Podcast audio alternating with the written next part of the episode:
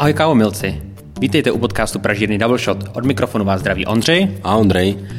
Dnes vám přinášíme trošku nový formát a řekli jsme si, že by bylo zajímavé představit vám jednotlivé pěstitelské regiony, respektive jednotlivé pěstitelské země. A jelikož teďka začíná takové období kostarických káv, tak jako první vám představíme a trošku přiblížíme kávový biznis v Kostarice. Nie je to úplne náhoda, že začíname Kostarikou, pretože pred sebou aj u nás v Pražiarni máme docela dlhé kostarické obdobie. Aktuálne máme v ponuke typiku mechorádu od rodiny Calderon z regiónu Tarazu. Ale ďalším asi takým aj dôvodom pre mňa osobne, prečo začať s Kostarikou, je asi to, že je to v podstate z tých kávových krajín v Strednej Amerike tá najviac organizovaná, najviac rozvinutá a v podstate najviac pokročilá krajina, čo sa týka, v, čo sa týka spracovania, spracovania kávy. Jenom takové malé historické okénko, eh, nějaký počátek pěstování kávy v Kostarice se datuje na začátek 19. století, kdy Kostarika vyhlásila nezávislost na Španělsku a vláda, aby podpořila to místní zemědělství, tak začala zdarma distribuovat kávové sazenice. A krom daňových úlev, eh, každý, kdo pěstoval eh, na daném území kávu alespoň pět let, tak to území dostal do svého vlastnictví. Ak by sme sa mali ďalej nejak ako venovať nejakým historickým milníkom v kostarickej káve, tak určite sa musíme od eh, tej polovice 19.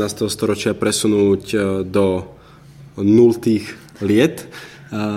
Teda okolo roku 2000-2001 2 začala taká ako malá revolúcia v kostarickej káve, v tej, alebo respektíve približovania sa tej káve výberovej.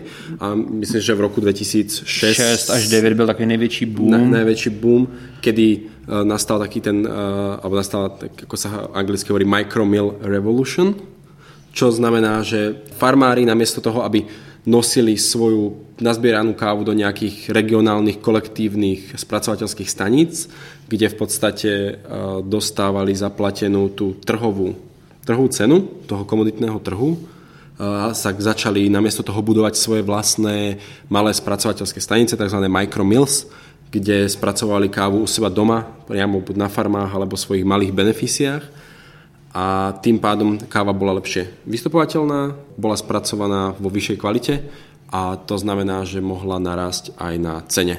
Zároveň tam začala být eh, větší ta diverzita závislá na daných odrůdách a na daných těch jakoby mikroteroárech.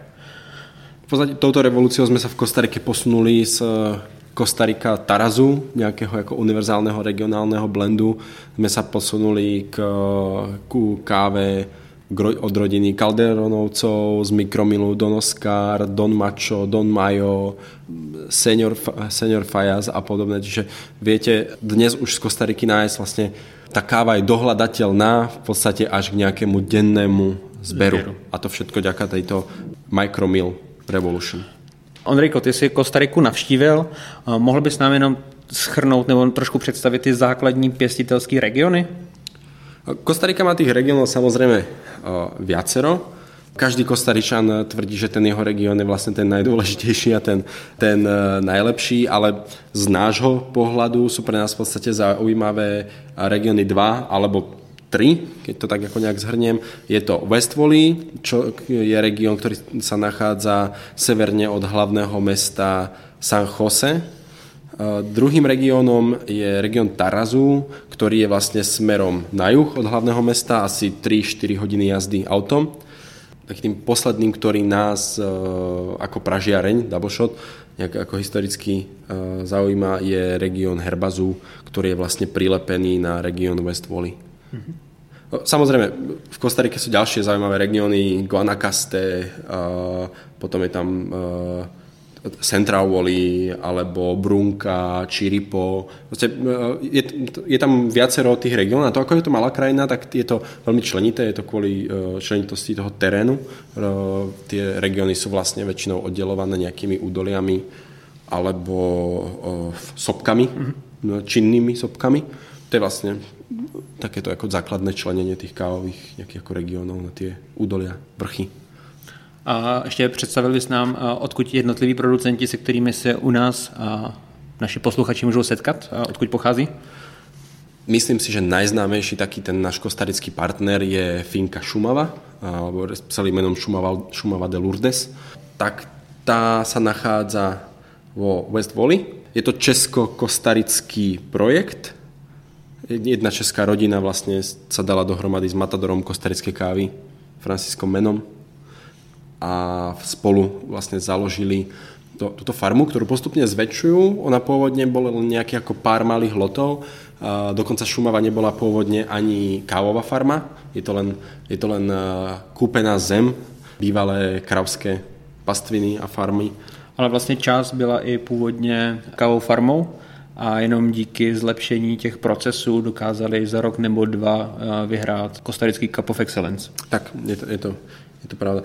Šumava je aj takým ako zaujímavým inkubátorom rôznych odrôd, tým, že spolupracujú s tým regionálnym nejakým výskumným, výskumným centrom Katie, tak sa dostanú k veľmi zaujímavým a exotickým odrodám, hybridom, ktoré tam sú zatiaľ poväčšinou v, v tých e, škôlkach alebo nejakých e, tých greenhousoch a čakajú vlastne na to, či sa, či sa chytia, či budú ako rezistentné voči mhm. chorobám, mm. či budú mať dobrý yield, ako výnosnosť, či, či má vôbec zmysel do toho investovať. Mm. A pak se přesouváme do regionu Tarazu, odkud můžete chutnat kávy tří producentů. Tarazu je v podstate náš objemovo hlavný región Kostariky. Poznáme, alebo respektíve poznáme sa tam, naštevujeme tri rodiny, od ktorých berieme kávu. Je to rodina Calderonovcov z Microbeneficia Los Angeles. Ďalej sú to bratia Solisovci z Beneficia Don Oscar a ďalej je to pán Mačo, Don Mačo z Beneficia Santa, Santa Rosa 1900, 1900. Sú to naši hlavní traja, traja partnery v tomto, v tomto regióne. Kdyby si měl nějak popsat chuťový profil těch káv z Kostariky trošku obecněji, co očekáváš od kávy z Kostariky? Ja osobne očakávam vždycky od kostarických káv super čistý šálek, pretože tá technológia a technika toho spracovania je, je docela ako, je, je moderná, je výrazne popredu, keď sa pozrieme na niektoré ako okolité spracovateľské krajiny. Takže je to určite čistota, je to ovocnosť, je to, uh, je to transparentnosť uh, tých chutí, či už tých ako citrusových alebo červeného ovocia. Uh, častokrát uh, cukrová trstina hrá ako príjm v tých kávach. Jo, za mě, když to vezmu, tak je to hlavně jakoby ta vysoká sladkost, čistota a jiskrnost. A asi je to dáno hlavně tím stylem zpracování, který je pro Kostariku velmi typický. Myslím si, že v žádné jiné zemi není tak rozšířený zpracování a tou metodou Hany. Hany proces je v Kostarike v podstate ten najrozšírenejší, 99,9% káv sa spracovala touto metodou. Keď by sme sa pozreli ako v globále na Honey proces, tak je to v podstate nejak rozvetvený pulp natural, ktorý poznáme z Brazílie.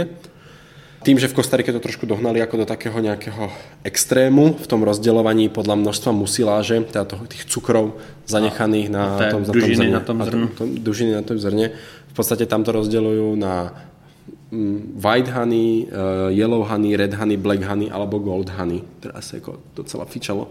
Ak sa bol naposledy gold, všetci mali gold honey, je to, mm, neviem, väčšina z nich to vysvetľovala, že je to len o množstve musiláže a vlastne uh, dĺžke toho sušenia.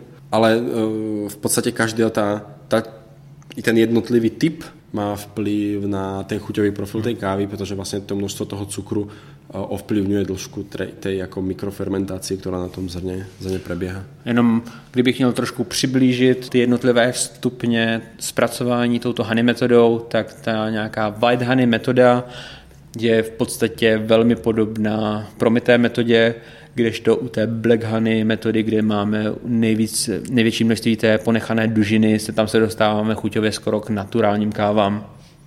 Ono je aj zaujímavé sledovať, jak e, vlastne tí jednotliví farmári alebo tie mikrobenefícia spracovávajú to, to hany, alebo respektíve ako to rozdeľujú, pretože na niektorých benefíciách som sa stretol s tým, že vlastne uh, úroveň tej musiláže, toho cukru, za tej dužiny zanechanej na, na tom zrnku nastavujú pomocou klapky pri vylúpávaní tých čerešní. Ale treba na iných beneficiách vlastne rozdeľujú to hany podľa toho, ako dlho tú kávu fermentujú. Mm-hmm. Vlastne aj, aj dĺžka tej fermentácie a hrúbka vrstvy, v ktorej majú tú kávu uloženú na posteliach alebo na betonových pátiach, vlastne určuje to, na akú farbu sa zmení. Mm-hmm. Čiže sú to ako rôzne, rôzne typy a podľa mňa už sa dnes nedá povedať ako univerzálne, e, ako sa spracováva treba ako yellow honey.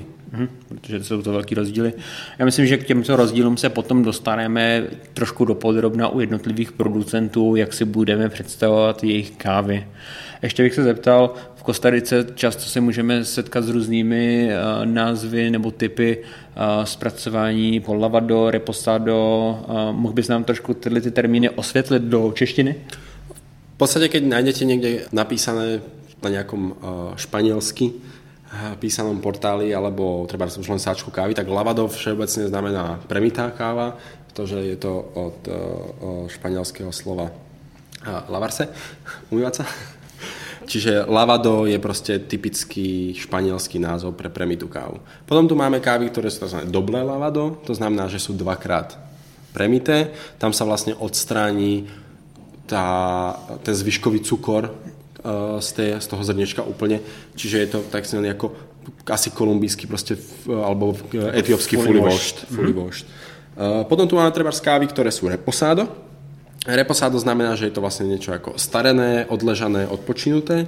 Uh, treba náš partner Don Macho z spracovateľskej stanice Santa Rosa 1900, 1900 uh, robí tieto reposády kávy štýlom, že vlastne uh, cez depalper, cez tú lúpačku preženie čerešne, vylúpa to do toho zeleného zrnka, ktoré premijú v kanáli, nechajú ich tam určitú dobu ležať z toho kanálu, alebo respektíve z, tej, z, tej, z toho tanku, z tej nádrže, to zoberú a dajú to do jedného takého železného, uh, modrého kovového tanku, uh, kde to leží ďalších vlastne nejakých 12 alebo 24 hodín, uh, pretože zistili, že práve na tomto mieste a v tom tanku s určitým množstvom vody, ktoré oni privedú z miestneho potoka, dokážu vlastne tú kávu tam držať nejaký ten čas bez toho, aby nastala sekundárna fermentácia.